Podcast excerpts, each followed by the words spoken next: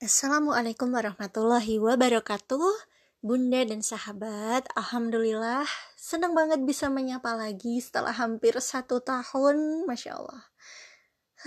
Baiklah. Aku pengen sharing tentang hal-hal yang uh, menurut Abah Ihsan wajib banget ditanyakan saat proses pengenalan. Ya bisa dibilang mungkin ta'aruf kali ya. Tapi maksudnya ini uh, pertanyaan yang wajib banget ditanyain untuk calon pasangan. Ini ada banyak sih dua belasan. Tapi aku pengen bahasnya satu dulu aja deh ya. Ini yang pertama ditanyain adalah bagaimana cara diri dirimu maksudnya uh, diri calon pasangan itu dibesarkan? Apakah dia itu dibesarkan dengan cara otoriter atau gimana gitu apakah mendapat kekerasan gitu. Dan seberapa dekat hubungannya calon pasangan ini ya dengan ayahnya? Apakah dia ini nyaman uh, interaksi dengan ayahnya apa enggak? Apa hal yang bikin dia nyaman? Atau apa ada hal yang bikin gak nyaman saat berinteraksi dengan ayahnya Begitu juga dengan ibu, seberapa dekat hubungannya dengan ibunya. Sering sharing apa enggak gitu, apa yang mengesankan dari ibunya gitu.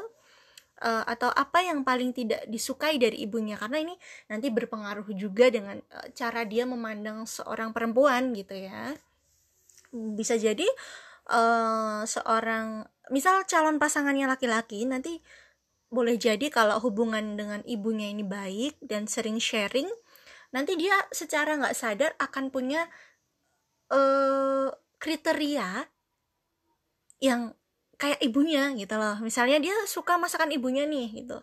Nanti secara nggak sadar dia akan punya tuntutan ke istri untuk bisa masak se seenak ibunya gitu. Dan kalau calon pasangannya perempuan kalau dia dekat dengan ayahnya. Bisa jadi dia juga punya hmm, apa ya pandangan kalau pasangannya tuh harus kurang lebih kayak ayahnya gitu loh. Gitu sih kurang lebih. Ini uh, seru banget untuk dibahas. Mudah-mudahan nanti ada kesempatan lain untuk ngebahas pertanyaan apa lagi sih yang uh, perlu ditanyakan gitu. Karena menikah itu menyatukan dua orang yang asing, dua orang yang berbeda sama sekali, belum pernah kenal sebelumnya, ya. Dan tentunya ini sangatlah tidak mudah kalau nggak belajar gitu kan ya. Dan belajar ini harus dua-duanya nggak bisa salah satu doang nanti kalau salah satu aja yang belajar nanti merasa wah nggak balance gitu akan merasa berat sebelah gitu ya. Hmm, untuk bertahan itu perlu effort yang lebih besar tentunya. Karena masing-masing kita ini punya uh, masa lalu punya kehidupan yang sebelumnya. Misal nikah di usia berapa nih? 25 gitu ya. 25 tahun yang lalu itu kita hidup dengan berbagai macam hal dengan kebiasaan yang tertentu dan nggak mudah untuk bisa disatukan kalau keduanya nggak memiliki kesadaran bahwa kita ini dua orang yang berbeda gitu. Mau nggak? Pertanyaannya mau nggak kita bertumbuh bareng? Bertumbuh dan terus belajar bareng memahami satu sampai sama lain seumur hidup. Gitu ya. Semoga bermanfaat.